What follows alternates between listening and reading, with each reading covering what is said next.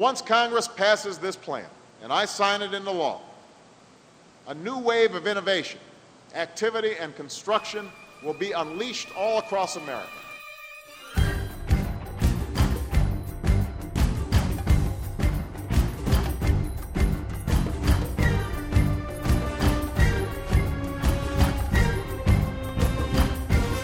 Hello and welcome to NPR's Planet Money. I'm Adam Davidson. And I'm Alex Blumberg. It's February 13th. And uh, today on the program, we have a good show. Economist Simon Johnson accuses Deutsche Bank of sending out a ransom note to the American people. And Adam Davidson. Effectively. Effectively, yeah. not actually writing a ransom well, well, note. Well, no, all right. Yeah. yeah, more or less. He also calls it a robbery note. Robbery note. And, uh, and Adam Davidson, you, uh, my co host, offers us the first ever Planet Money movie review of possibly the world's first ever action adventure movie about a bank. Two years ago, we began receiving intelligence regarding the International Bank of Business and Credit. Anyone that's ever been in a position to move against this bank has either ended up dead or disappeared. You are accusing the world's largest bank of conspiracy and murder. of murder. Um, now, uh, that sounds like a bad bank. But, yeah, but probably not what the policymakers were talking about when they were starting when they just talked about starting their own bad bank. Right. Uh, we're not accusing Timothy Geithner of murder. right. um, so that's the new movie out. It's called The International, uh, starring Clive Owen and Naomi Watts. You might have seen the commercials. Um, I went to see it the other day with a real live banker. Well, she's a bank attorney, and I'll tell you all about it. But first, the Planet Money Indicator, Alex, which is zero as in zero foreclosures for mortgage customers of Citibank and JP Morgan Chase. These two big banks say they won't foreclose on the mortgages of their customers for a little while so that the Obama administration can have some time to figure out the details of its foreclosure prevention plan. And uh, we should note here that this only covers homes that the owner actually lives in. These are not speculator or landlord homes. Um, and it'll only last a few weeks. But it sounds like you know a good experiment anyway, right? Yeah, but pay your pay your mortgage. right, right. It's only a, it's a limited time offer. So speaking of experiments, we're trying one ourselves. Um, Simon Johnson is often on the podcast as an expert guest. He was chief economist of the IMF. He teaches at MIT. We like Simon a lot. We work with him a lot, and so we decided to bring him in as a guest host every once in a while. And in exchange, Simon's going to bring us on as uh, guest IMF economists and MIT professors. Just kidding. Yeah, uh, it's actually that would be a very bad idea. I guess it does. Basically, what the, the, the takeaway here is that it's a lot easier to host a podcast than it is to um, decide which countries get bailouts and stuff like that. Yeah, and and we should note Simon is not accusing one of the world's largest banks of murder just extortion. he wrote about it on his blog, baselinescenario.com, and Adam, you you and he talked about it. So you brought us um, this piece of paper today. This is having you laugh. Can you tell me what this is? Well, th- this came from a friend of mine um, in my early morning uh, email. It's um, it's a note from Deutsche Bank. It's uh, part of their U.S. Daily Economic Notes. This series. is some staff economists there that send. That's right, and they, they, send these round to, to clients and to people that, that they want to have conversations with. And of course, it goes to government. These these are very influential. These kinds of things. Um, when Mr. Geithner says, I'm looking for public input on how to structure public private banks, uh, he's talking about sending me, he's saying, send me your research notes. So this research note, eh, the title is eye catching. Uh, it's called Falling Short, colon, the government needs to buy toxic assets. So it's a very straight statement, obviously speaks to the issues of the week. And the paragraph, it's a one pager. And, and, the paragraph that, or, or, the, the bolded text, they bolded it, that, that really struck struck me, and I think summarizes the tone of it is, it says ultimately the taxpayer will pay, one way or another, either through greatly diminished job prospects and or significantly higher taxes down the line to pay for the massive debt issuance required to fund current and prospective fiscal spending initiatives. We think the government should do the following: estimate the highest price it can pay for the various toxic assets res- residing on financial institution balance sheets, which would still return the principal to the taxpayers. Now, if I can cut through the, if I can translate right. that, you have is, a phrase for this note. It, it, it's it's a, it's either a ransom note or a robbery note. I think actually, if you walked in, uh, we should try this. Maybe we can do this afterwards. If we walk into a bank uh, on the street and I hand this to them, will they give me a lot of cash? me, it, I think that is how you rob a bank these days. You know, you don't pull out a gun, you give them a note, they give you the cash, and then they try to arrest you later. This is a robbery note. It's it's saying, guys, either you'll have twenty percent unemployment or debt to GDP over 100% in the red zone, in this in the in the document that you and I worked on together, and we co-produced. National debt will push national debt will go up to these dangerous levels unless you buy toxic assets not for what they're worth, not for what the market price is, as much as you can pay. All right, let's. I think we can get. Uh, this was a note written by Joe Lavorgna, chief U.S. economist for Deutsche Bank. So let's find out what this ransom note writing chief economist says. Okay.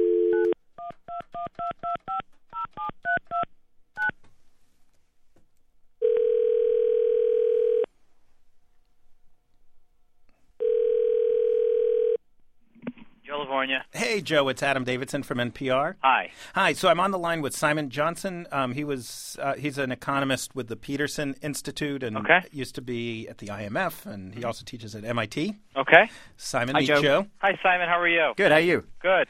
So your note today, you, um, did you write it, or you wrote it with with with your staff? Uh, me. You wrote it. Right. Yep, I wrote it. Okay, excellent. Can you just kind of summarize what what are you saying? We're trying to, you know. I think the bottom line is is simply someone has to pay for the mess that's been created, and um, that's there's no escaping the taxpayer is on the hook. The taxpayer effectively is on the hook just simply because of all the risks the Fed itself has taken. We forgot about those arguments from last year about the Fed balance sheet blowing up. So ultimately, the taxpayer is going to pay. It just depends if it's explicit because the government goes in and buys assets above where the market currently is, or indirectly through just us kind of going through this long extended period of of weakish growth. So so my view and there's a variety of ways with which this could be done. Conceivably the plan that was outlined and outline is probably the best way to describe it this week would help eliminate uh, these toxic assets from bank balance sheets. But what I think is the most efficient way to go about fixing the problem is is find a price uh, that uh, the government can can pay. What's the most the government can pay? With still a decent risk, they're going to get back their principal. So, so Simon has a blog that we're here, baselinescenario.com where he um, talks about current economic issues. And Simon, you had some comments about this particular note today. Uh, that's right. I did uh, on, on, my blog uh, report. I didn't uh, use names. Uh, I just put out uh, the, the, striking the striking paragraphs. I, I think Joe, um, it, I found it refreshingly honest, but it also kind of took my breath away. And and the reaction. So I put it out there and I asked people what, what they thought of this key paragraph that you were just discussing, and, and the key issue the taxpayer will pay will pay one way or another. And at least the people who who looked at it, uh, who are, I must say, uh, not not generally people who rant and rave. It's a fairly sensible discussion we have on the website. That they felt it, it, it looked kind of like a. I don't know, a ransom demand or, or a, a, note you give when you walk into the bank and you say, give me $2,000. So uh, one guy said, uh, quote, um, he's sort of paraphrasing what, what he, how he read the note. Uh, he said, that sure is a nice global economy you've got there. Be a shame if anything um, happened to it. Um, and other people sort of had similar similar reactions. I, am sure that wasn't what you were intending, but uh, was it was there a shock? Va- were you looking for a shock value here? Because no, I, I, was I shocked. Think, no, I was shocked. I've said this on. Uh, I've said it before. Uh, in other outlets that uh, no, I, I look. I, I just think that the problem is very deep. Uh, look, part part of the part of this there are many people who believe nationalization is the only way to go. That we're going to follow some type of Swedish model. Uh, that's the same thing. That that's con- that's not inconsistent with with uh, with what uh, that now, note read. Now, full disclosure, Simon, you are an advocate of nationalization. I don't use the word. I call it reprivatization. yeah, well, right. We can call it whatever we want, but that's fair. I mean, I, mean, I think that's the. I, I call think it that's the, pineapples. I, I think. Look, the, I guess the, no. The point. The point of the note is that the problem is not going to go away on its own. I, I, I, totally agree, Joe, and that's why I said refreshingly honest. But uh, just on the nationalization comparison, and let's pretend we can use that word on national radio. I'm sure it's really banned. But uh, you know, nationalization, you wouldn't the taxpayer wouldn't pay the highest price. They would nationalize. Uh, let's name a bank, Deutsche Bank. Obviously, the U.S. government doesn't get to nationalize Deutsche Bank, but somebody would. Um, and then it's it, you're totally right. Of course, the taxpayer is on the hook, and I and I, I, think we're on the hook for, for the total liabilities of, of the banking system uh, anyway. What, as you say, one way or another. But if we nationalize it and do, let's say, we do the Swedish uh, model again as, as, as, a, as, a, as a basic blueprint here, that's not paying the highest price, surely, and and that that way of cutting through it gives the taxpayer a, a lot of upside compared to some of these other alternatives. Okay, here's the thing: the problem I have with nationalization is that the market, equity market, is trading on nationalization and and you see it in a lot of these various. Wait, wait, wait. I just want to translate some of this for our general audience. So what you're saying is um, that that the people who are actually investing in bank stocks already think this is going to happen. That that the government's going to take over the, the big we're going. banks. It's yeah. slow, it's a slow, inexorable march toward toward overt nationalization or something close to it. Right. So, so here's what. Oh, Simon. But you here's so, so the issue is, so, uh, look, there is a massive cost, and, and I don't want to use names, but but if, if, if firm ABC is going is going down, I just think it's naive. Can we just say think- firm C? What's that? Can we just say Yeah. firm C? Firm C, right? If firm C uh, is, is is going, Type C then, into then Google and see what comes up. Is is following, and then probably. Uh, maybe firm J or perhaps maybe firm W because the market's not going. It's going to be a, a sort of a mini repeat of last September, where the market's going to look for the next target. If nothing else, the fact that the stocks of these other healthier institutions would would I think go down significantly. Their ability then to raise capital be severely compromised.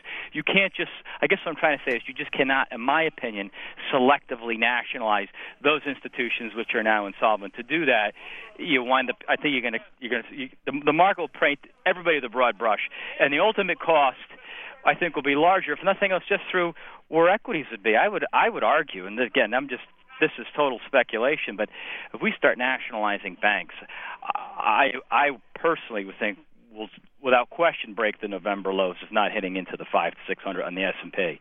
Uh, because if you look at the at the Sweden, their output collapsed uh, much sharp, sharper than the U.S.'s, and they came back a couple of years later. I, I, I, I don't know. I don't. I don't want to make that bet. And let's. uh, I, I don't want to go too far down the, this discussion. I think we do need to talk about it on the podcast, but we're just um, running out of time, and this opens up a huge can of worms. Um, I think Simon, you, do, do you have a quick response? I I think 'Cause I think you think agree Joe's- with some of that, I- disagree I- with some of that. I'm really I think Joe is being refreshingly clear and, and hard hitting on, on the analysis, and I agree completely about you know if you start picking you know nationalizing over weekends, doing one bank uh, and then another bank, it's going to cascade in the way he's saying. I, think what you have to do is reboot the financial system, and I think you've got to do that with a way that gets taxpayer value. And, and I don't actually think Joe and I disagree on that. I don't think uh, there's a lot of people out there who are completely convinced by, by this idea that we pay the highest price we can. Maybe if Joe fleshes out into a, a longer document, we could see that. I think the, the view that I hear out there, the view I hear in Washington is, you know, unless and until, unless the Treasury Secretary comes up with a better idea, and I think I agree with Joe, he hasn't convinced us yet, you know, we're going to have to reboot, and that rebooting will, will include a big nationalization or a reprivatization of a lot of banks, big banks, not all of them, um, and that's a big mess. And I agree with Joe also that there's no there's pain, there's pain in, in that route, and there's pain in other routes. I, I don't think the output fall in Sweden was, was due to the nationalization, but it's, it's not a magic bullet, no question about it. We are in a very tough spot. And Joe, I got to say what I love about your note. If we, do you mind if we call it a ransom note? Oh, I wouldn't prefer to. I, I, if I, if I if I was on my own, I would say fine, but I wouldn't say a ransom note. I would say a reality check. What I like about it is I feel like I feel like the Bush administration and I got to say the current administration and many people in um, in in in Congress meant there's this game people are playing, which is that there's some magical recipe out there where the taxpayer benefits, homeowners benefit, the economy recovers, and it it's just easy and good. And we'll tell you in two weeks what it is. And we'll tell you in two weeks what it is. yeah, it I, is. I mean, look, I, I, I, I try to be very. Uh, I don't say ransom because honestly, I get paid based on on our analysis and our forecast, so I don't have an axe to grind. But it, it's remarkable. I mean, as as bad as the Republicans have. ha- pl- uh, allowed things to play out because they've certainly responsible. The Democrats just seem to be doing their their best to like also not deal with it, and it's very disconcerting because there's a definite you know human cost involved. So I, I'm going to wrap up, but but I think both of you and Simon, I'm going to just say to, because we have to be boring and, and protect ourselves, you are not at this second speaking for National Public Radio, its member stations or affiliates or the staff of Planet Money, or um, you're not speaking for your mother or your cousin. You are only speaking for yourself.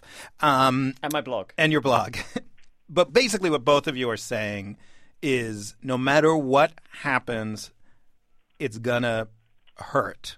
And it's going to hurt taxpayers, and it's going to be rough, and it might not work. but but the more we do sooner, the better off we'll be in the long run. And the more, the sooner we face this reality, I guess is the point. The sooner we face the reality that we're in way too deep for some beautiful solution that is actually good for everybody. And and now more bad behavior from banks. This time murder and uh, Planet Money goes to the movies. I don't know, should we have a theme? Anyway, so yeah, the, the, other day I went to this screening of The International. It comes out today. Um, it's billed as the perfect movie for our times, a thriller about banking and evil banks. And um, you weren't that impressed with this movie. No, I mean it's it's just an absurdly silly movie. You know, ridiculous plot, all of that. Um, I mean, it's fine as far as you know, big thrillers go. Lots of shot, you know, beautiful shots of people shooting people and all that kind of thing. But as a piece of banking analysis, I, I, would like to say that it is no Planet Money. okay.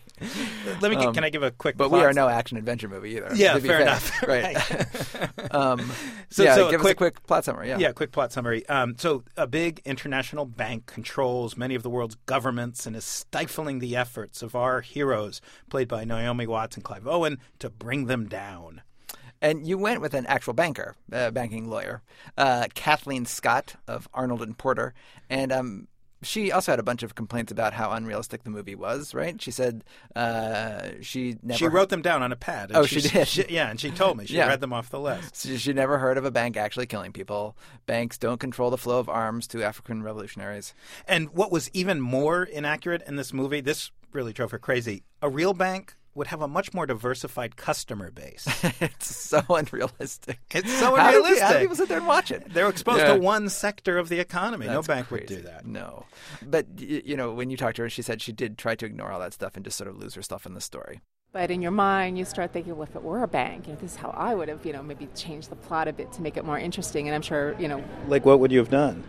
I, I don't know. It, it, but but something more bank-like, you know, probably possibly, you know, dealing with sort of, you know, murky debt deals and, you know, bonds and you know, making things obscure as to where things were coming from or something. I, you know, it, you're not selling me. I got to be honest. I know, I know. I'm not selling you. Well, that's the issue too, as I mentioned earlier. And, and that basically confronts. Th- th- this is the problem with trying to make a bank banking movie both interesting and realistic. You, she basically sort of laid it out there for you right there. Yeah, I mean, I, our yeah. office is filled with books about banking, not one of which would make a good movie. right. But which is weird because the, this the, this movie actually is based on a real live s- scandal, the BCCI scandal of the early '90s, and you track down the actual Manhattan assistant DA who did that case, who investigated that case, who in the movie is played by no- Naomi Watts. Um, and is the real DA also a, a beautiful young starlet? Let, let, me paint a picture of John Moscow for you. John Moscow, huh? yeah, John doesn't sound like a lady's name. No, he's a great guy. I, I, I, you know, I spent an hour with him the other day, and I really liked him. But, um, you know, as as as he himself said, he he's not he's not pretty. so let me get this straight. They took a rumpled, post middle aged male Manhattan ADA and turned him into a young, leggy blonde for the movie.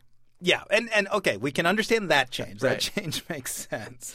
Um, but he told you also that they didn't just change his uh, sex and age and looks and hair color. Are, are, there any any shootouts like at the Guggenheim Museum or in the middle of Istanbul? I am not aware of any. Of any gunfire or assassinations? Correct. All right. So first off, Alex, I got to say, I was so excited. Like I saw this movie, and then I find the real guy, and he's like three blocks from our office. I go over and hang out with him. He didn't even know there was a movie coming out about him. Oh, basically. really? Yeah. He he, um, he didn't know anything about it, so wow. it was really fun. So so he told me what really happened. You know, the actual case, and everything he said, I kept thinking that's the movie I want to see, the one he's actually describing, the real case. Hollywood actually made the story less interesting it, the movie story is kind of cliched and simple. The real story is like juicy and fascinating. So, so the, let me I'll give Yeah. you what kind of a quick rundown. Um, I've been reading about this all day. Um, so, the real bank, BCCI, Bank of Credit and Commerce International, was owned by this elusive Indian, Pakistani, British banker who had deep connections to powerful American figures, Middle Eastern leaders, drug dealers, Latin American revolutionaries. And the, many of his bank executives in the U.S. were staples of you know New York and D.C. high society. There had been rumors about this bank for years that it was crooked, but people in the U.S. government, in the U.K., in France, and, and really all over the world were did successfully stop all sorts of investigations. But finally, in the late '80s, Moscow's boss, the Manhattan DA, you know this famous guy Robert Morgenthau, let Moscow loose on the case. He just said, "I'm going to protect you. Go for it." And Moscow found out that the bank he he calls it Commerce had lots of shady business. Um, some of, of the employees of the bank were laundering money for criminals and child sexual slave traders. There were other people in commerce dealing in unlicensed pharmaceutical products like heroin and cocaine that, um, And arms as well, some arms trading. yes, the arms trading came in a number of different sorts and kinds. You had the private arms dealers, some of whom got caught. You had Chinese army factories shipping weapons. You had possibly authorized, possibly not authorized sales of U.S. and British military equipment. There were some wonderful transactions involving French Mirage The fighter jets. fighter jets. Okay, there were there was all sorts of stuff. So I asked Moscow to describe if we did shoot the movie of his real life, the real world investigation, what would it look like? what Which- are the visuals? Which sounds, I mean, when he describes it, I mean, like just sort of like all this unauthorized arms dealing and crazy stuff going on, all sorts of stuff, as he says. I mean, it sounds like. I mean that not? you yeah, Yeah. you could make a really good movie about that. But Right. if you want to follow the investigators like the Right. like this movie The International does, if you just want to follow him and the other there were other investigators around the world, um, Moscow said, you know, Hollywood would really have a problem making that movie because basically it would take place in lawyers' offices, you know. He'd be talking to someone on the phone, he'd go visit someone else's office, they'd be reading a pile of papers. But he says, in the end, he and you know these other investigators around the world brought down this huge bank and sent a lot of people around the world to jail.